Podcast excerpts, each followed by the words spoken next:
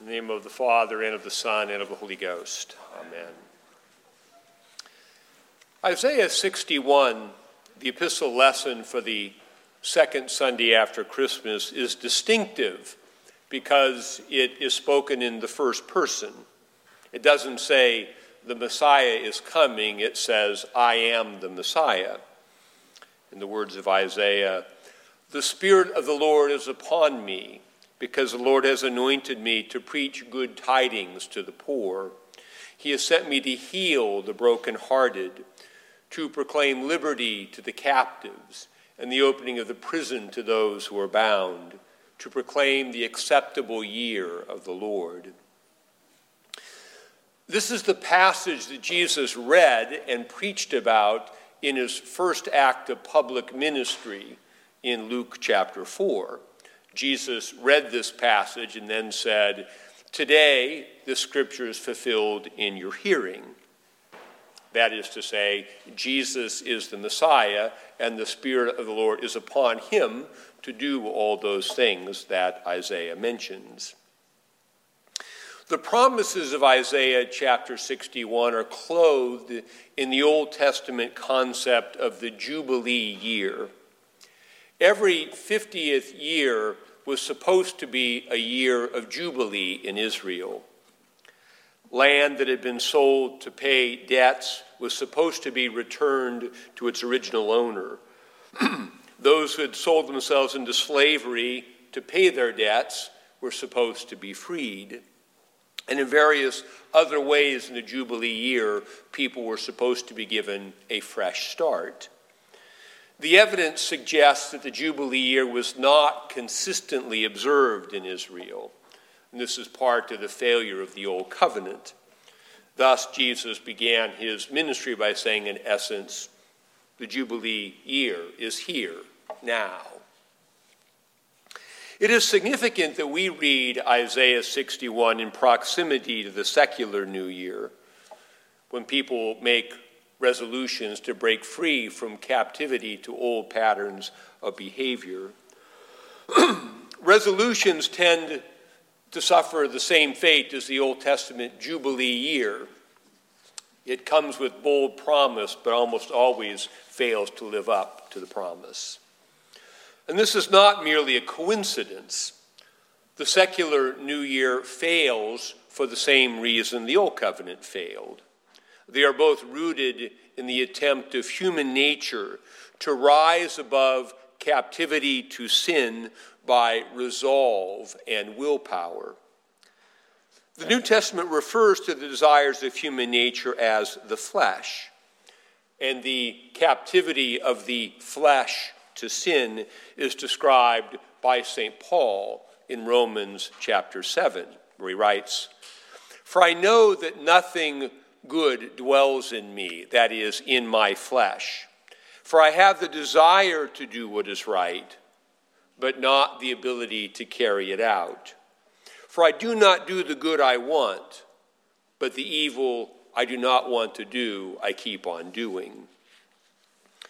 Now, clarification is needed here. To say that fallen human nature cannot perform the good it desires does not mean we can never do any good thing. Captivity to the flesh means that we cannot perfect ourselves. We cannot subdue all sinful and selfish thoughts, and we cannot obtain forgiveness on our own. We cannot conquer death, and we cannot attain the true end or telos that God intends for his people. The Old Covenant and the secular New Year fail because they lack the presence of the one upon whom the Spirit rests. Things don't become new just because it is January 1st or just because we have a moment of inspiration in which we desire them to be so. True renewal can only happen when the Messiah bestows upon us the gift of the Spirit, by which he makes all things new. Our liturgy and our faith are filled with language that speaks about this renewal through the Holy Spirit. However, many Christians experience frustration in their attempts to change.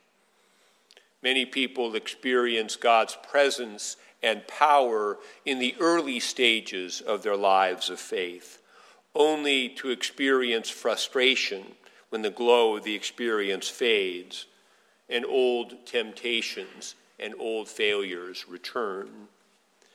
People often assume that change through faith will come in a sudden and miraculous way in response to prayer.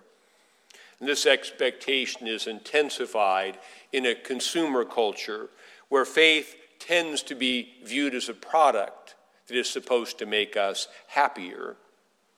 Both the timing and the goal of faith tend to be defined by the world.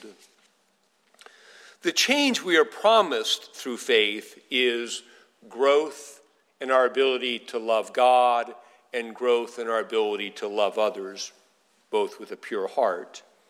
Also, we're promised that we will grow into the image of Christ, grow from spiritual infancy into spiritual maturity. These changes take time and effort. In the initial stages of our growth, we may not feel happy at all, for it is our sharing in the cross that leads us to our sharing in the resurrection. This requires the death of the old man before the new man can become fully formed. The word grace is often contrasted in faith with the word work. However, grace does not free us from the need to work at our faith. Rather, God's grace makes our labor fruitful. We are not saved from work or pain, we are saved from futility. In Christ, our pain becomes purposeful. Before the first sin, Adam and Eve worked in the garden.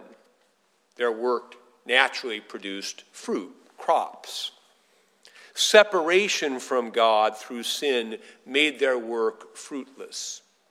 After the fall, God told Adam that as he worked the ground, both thorns and thistles it will bring forth for you.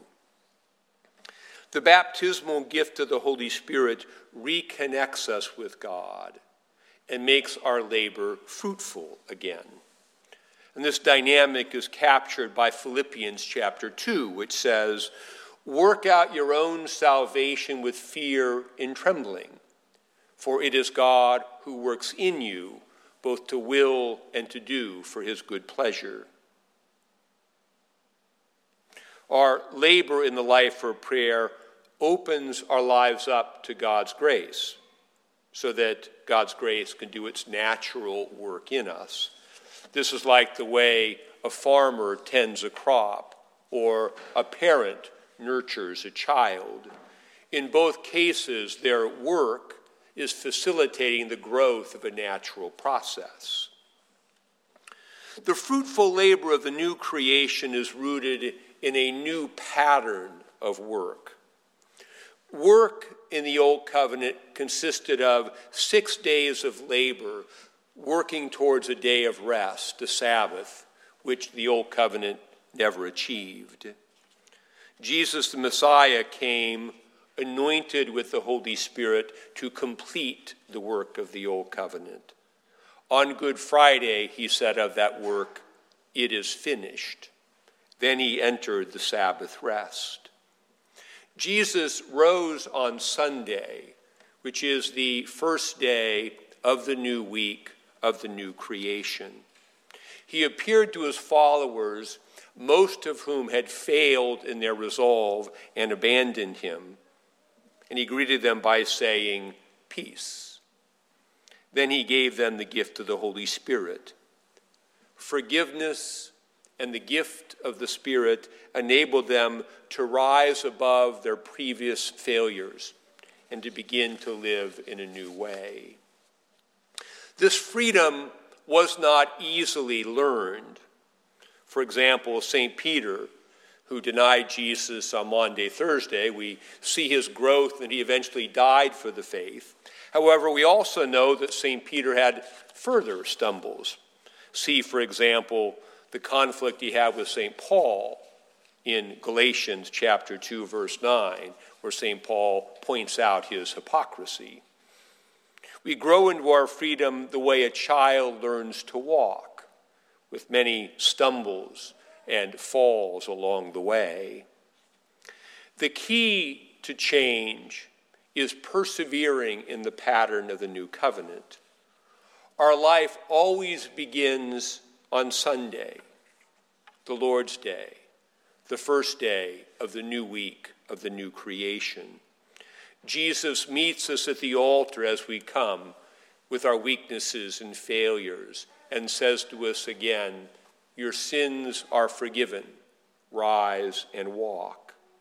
We receive again the blessing of peace and are renewed again by the Holy Spirit. Our renewal continues each day in our prayer. Prayer is always a return to grace. Life in Christ always begins with grace.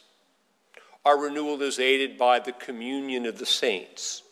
We experience grace as we forgive each other as Christ has forgiven us, and as we serve each other with our gifts of the Spirit.